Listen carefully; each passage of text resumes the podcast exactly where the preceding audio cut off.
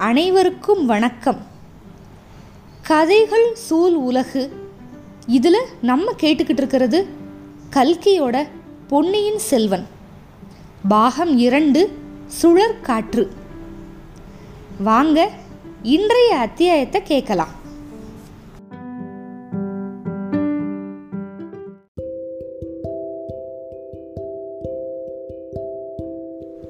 பொன்னியின் செல்வன் பாகம் இரண்டு அத்தியாயம் பதினொன்று தெரிஞ்ச கைகோளப்படை இப்போ ஆழ்வார்க்கடியானை வந்து கூட்டிட்டு போறாரு அனிருத்த பிரம்மராயர். ராமேஸ்வர பெரிய தீவுக்கு பக்கத்தில் இருக்கிற ஒரு சின்ன தீவு. அதில் ஒரு பழைய மண்டபம். அதில் அனிருத்த பிரம்மராயர் வந்து உட்காந்துருந்தார் அவரோட அமைச்சர் வேலையை நடத்துறதுக்கான சாதனங்கள் எல்லாம் அவரை சுற்றி இருந்துச்சு. இருந்தாங்க. கணக்கர்கள் ஓலை எழுதுகிற திருமந்திர நாயகர்கள் அகப்பரிவார காவலர்கள் இவங்க எல்லாருமே அவங்கவுங்க இடத்துல ஆயத்தமாக இருந்தாங்க. அனிருத்தர் வந்து படகுலேருந்து இறங்கி வந்து அந்த மண்டபத்தில் கொஞ்ச நேரம் உட்காந்து அதுக்கப்புறம் யார் யார் பார்க்க வந்திருக்காங்க கூட்டிகிட்டு வாங்க அப்படின்னு எல்லாரையும் வந்து வர சொல்கிறாரு முதல்ல அஞ்சு பேர் வந்தாங்க. அவங்கள பார்த்தா ரொம்ப பணக்கார செல்வ செழிப்புமிக்க வர்த்தகர்கள் அந்த மாதிரி தோணுச்சு. அவங்க ஒரு தட்டில் நவரத்தின மாலை ஒன்று வச்சு முதன் மந்திரிகிட்ட கொடுத்தாங்க.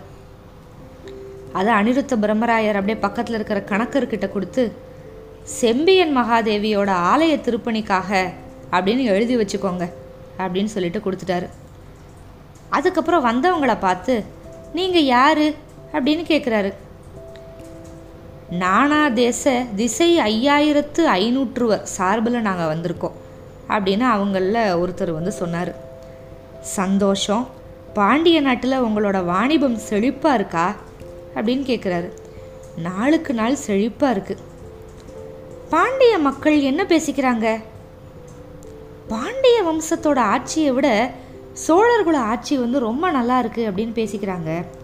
முக்கியமாக இளவரசர் அருள்மொழிவர்மரை பற்றி தான் நிறைய பேர் வந்து பரவசமாக பேசிக்கிறாங்க. இலங்கையில் என்ன நடக்குது அப்படிங்கிறதெல்லாம் இந்த பக்கத்தில் இருக்க மக்கள்கிட்ட வந்து ரொம்பவே பரவி இருக்கு அப்படின்னு சொல்கிறாங்க சரி கீழ்கடல் நாடோட உங்களோட கப்பல் வாணிபமெல்லாம் எப்படி இருக்குது அப்படின்னு கேட்குறாரு சுந்தர சோழ சக்கரவர்த்தியோட ஆட்சியில் எந்த குறையும் இல்லை. போன வருஷம் நாங்கள் அனுப்பின கப்பல் எல்லாமே திரும்பி வந்துருச்சு. எதுவுமே சேதம் இல்லை கடல் கொள்ளைக்காரர்கள்னால தொல்லையெல்லாம் எதுவும் இல்லையே. போன வருஷம் இல்லை. மாணக்கவார தீவுக்கு பக்கத்தில் இருந்த கடற்கொள்ளைக்காரர்களை எல்லாத்தையும் நம்ம சோழ தேசத்து கப்பற்படை வந்து அழிச்சிருச்சு. அதனால் கீழே கடல்ல எல்லாம் கொள்ளை பயம் எதுவுமே கிடையாது. நல்லது. நான் கொடுத்து அனுப்புனனே ஒரு ஓலை. அது சம்பந்தமாக என்ன ஏற்பாடு பண்ணியிருக்கீங்க அப்படின்னு கேட்குறாரு நீங்கள் என்ன கட்டளை இட்டீங்களோ அதை செஞ்சுருக்கோம் ஐயா. இலங்கை சைனியத்துக்கு அனுப்ப ஆயிரம் மூட்டை அரிசி ஐநூறு மூட்டை சோளம் நூறு மூட்டை தோரம்பருப்பு இதை அந்த ராமேஸ்வர தீவில் கொண்டு வந்து வச்சுருக்கோம். இலங்கைக்கு அனுப்பி வைக்க ஏற்பாடு பண்ணணும் அப்படின்னு கேட்குறாங்க ஏன்? உங்களோட கப்பல்லையே ஏற்றி அனுப்பலாமா? அப்படின்னு கேட்குறாரு முதன் மந்திரி. நீங்கள் கட்டளையிட்டால் நாங்கள் செய்கிறோம் இலங்கை யுத்தம் எப்போ முடியும் அப்படின்னு எங்களுக்கு தெரிஞ்சுக்கணும் அப்படிங்கிறாரு. ஆ அது யாருக்கு தெரியும்? உங்களோட வர்த்தக சபைக்கு தனியாக ஜோதிடக்காரன் இருக்கான்ல அவனை கேட்டு எனக்கும் சொல்லுங்க அப்படிங்கிறாரு முதன் மந்திரி.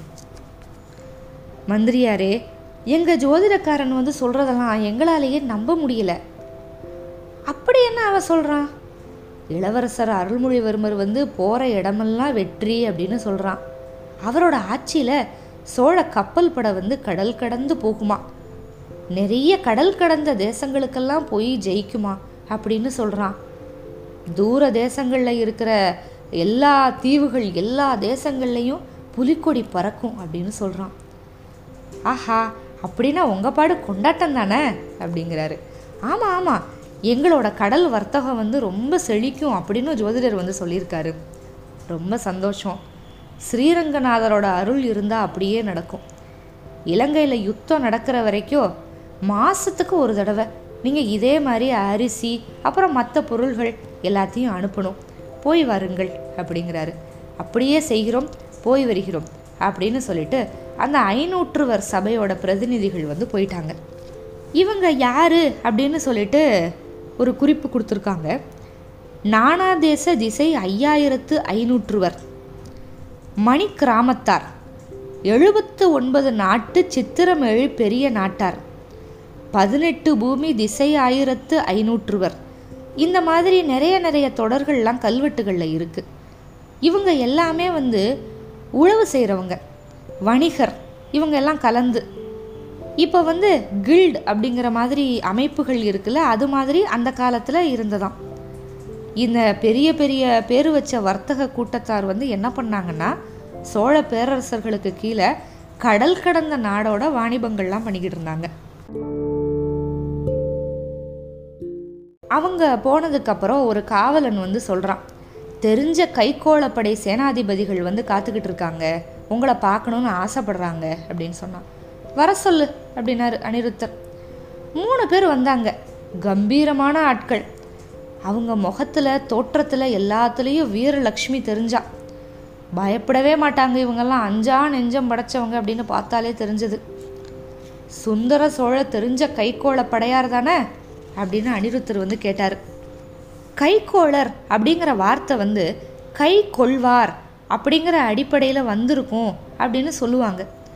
அரசன் வந்து சிறந்த வீரர்களுக்கு வந்து கை கொடுக்கறது வெற்றி கழிப்பில் தேர் தட்டில் வீரரோட கைகோத்து ஆடுறது இது எல்லாம் இந்த சொல் உருவாகிறதுக்கு காரணமாக இருக்கும் அப்படின்னு வந்து ஆய்வாளர்கள்லாம் கருதுகிறாங்க உடனே அந்த கைகோள படையினர் சொல்கிறாங்க ஆமாம் ஐயா.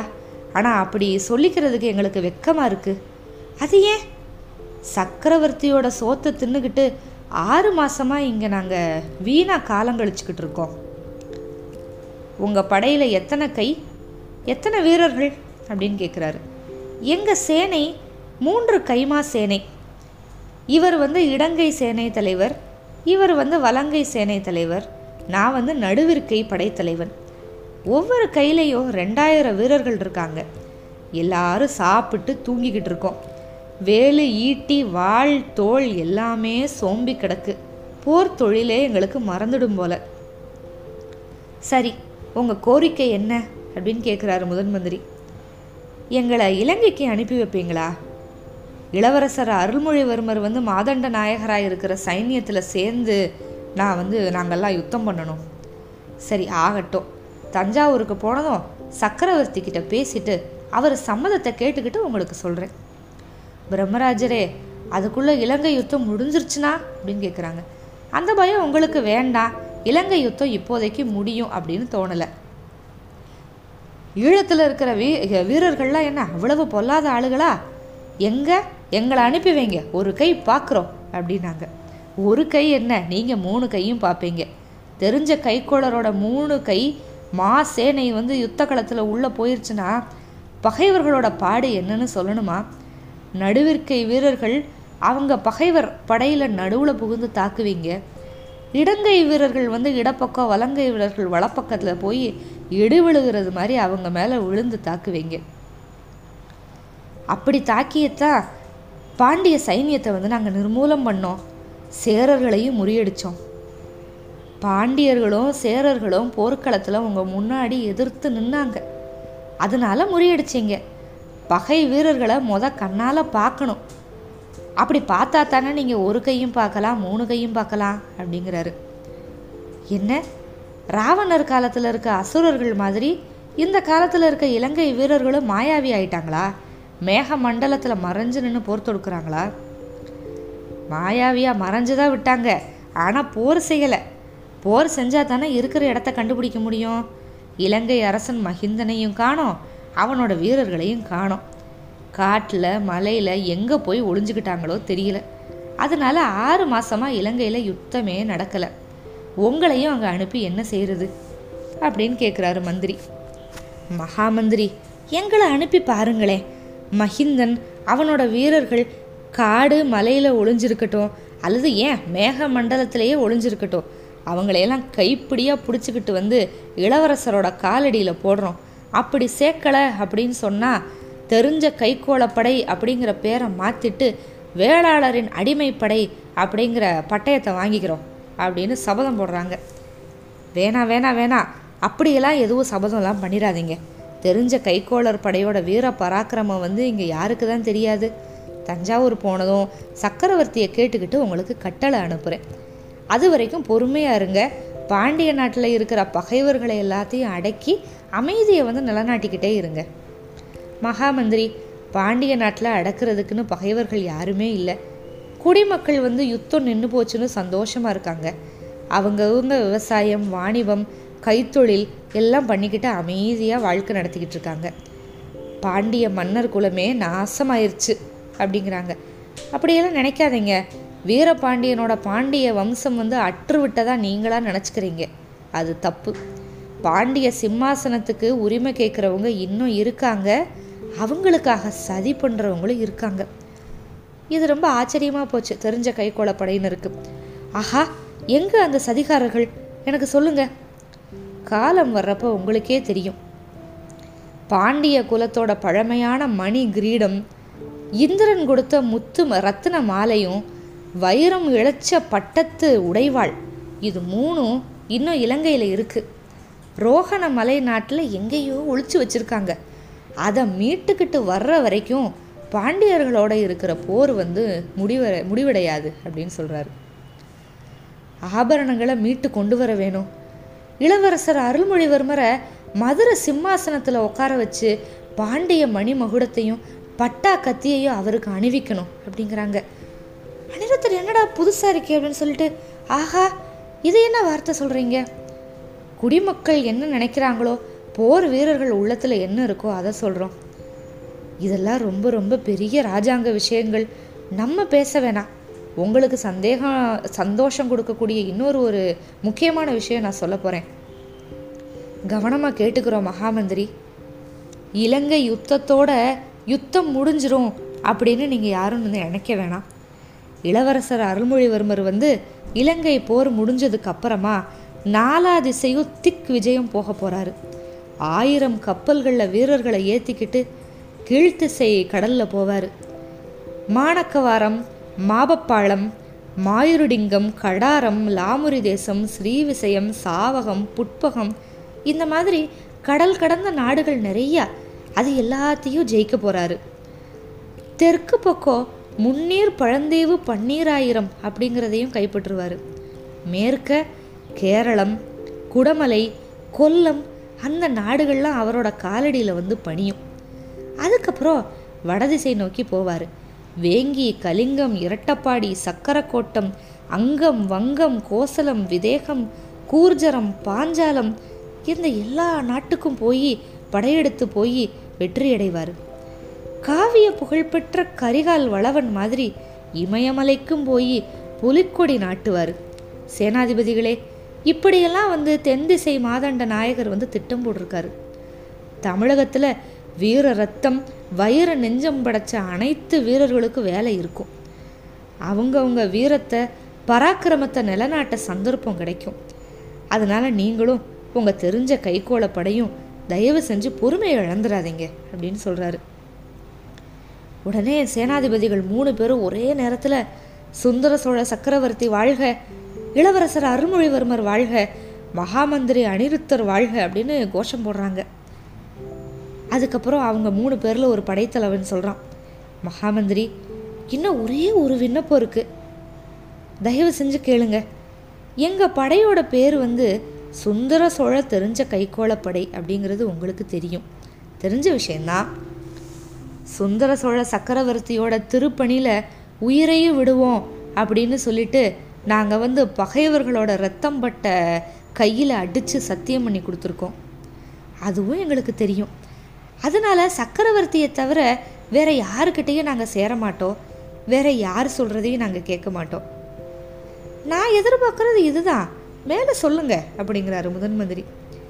முன்னொரு காலத்தில் நாங்கள் பழுவேட்டரையர்களோட பெரிய சேனையில் ஒரு பகுதியாக இருந்தோம். அதை வச்சு எங்கள் பேரில் யாருக்கும் எந்த சந்தேகமும் வரக்கூடாது. ஆஹா இது என்ன வார்த்தை? யாருக்கு என்ன சந்தேகம்? அப்படின்னு ஆச்சரியமாக கேட்குறாரு முதன் மந்திரி. தஞ்சாவூரில் நடக்கிறது பற்றி ஏதேதோ வதந்தியெல்லாம் காற்றுல வருது. காற்றுல வர்றது காத்தோட போகட்டும். நீங்கள் அதெல்லாம் நம்பவும் வேணாம் திருப்பி சொல்லவும் வேண்டாம்.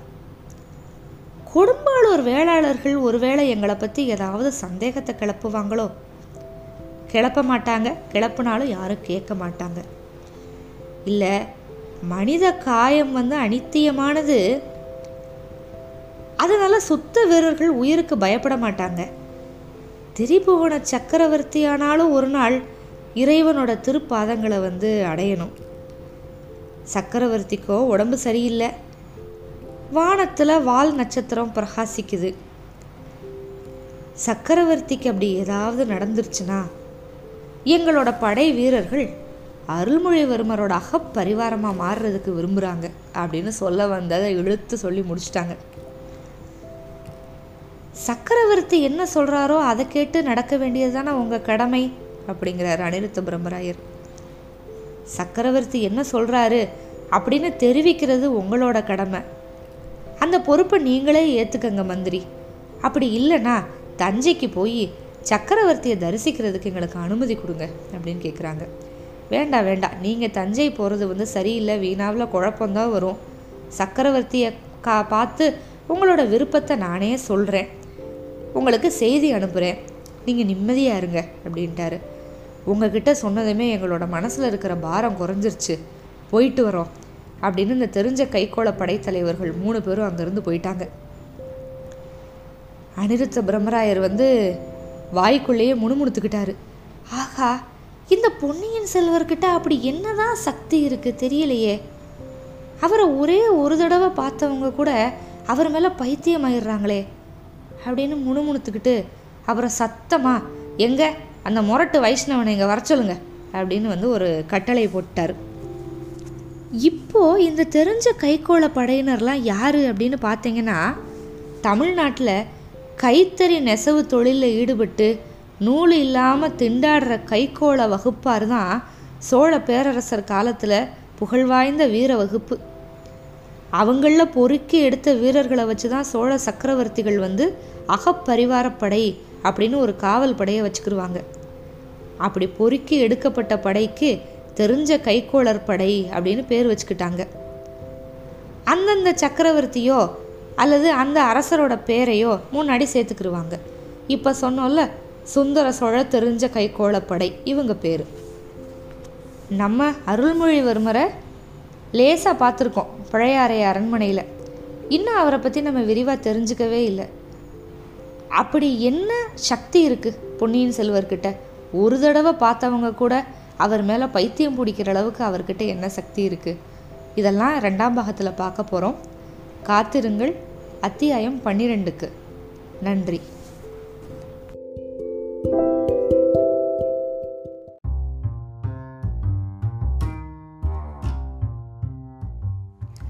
நான் கதை சொல்கிறது உங்களுக்கு பிடிச்சிருக்கா? அப்போது இந்த பாட்காஸ்ட்டை லைக் பண்ணுங்கள் ஃபாலோ பண்ணுங்கள் ஃபேஸ்புக் இன்ஸ்டாகிராம் ட்விட்டர்லேயும் எங்களை ஃபாலோ பண்ணுங்கள் மிக்க நன்றி.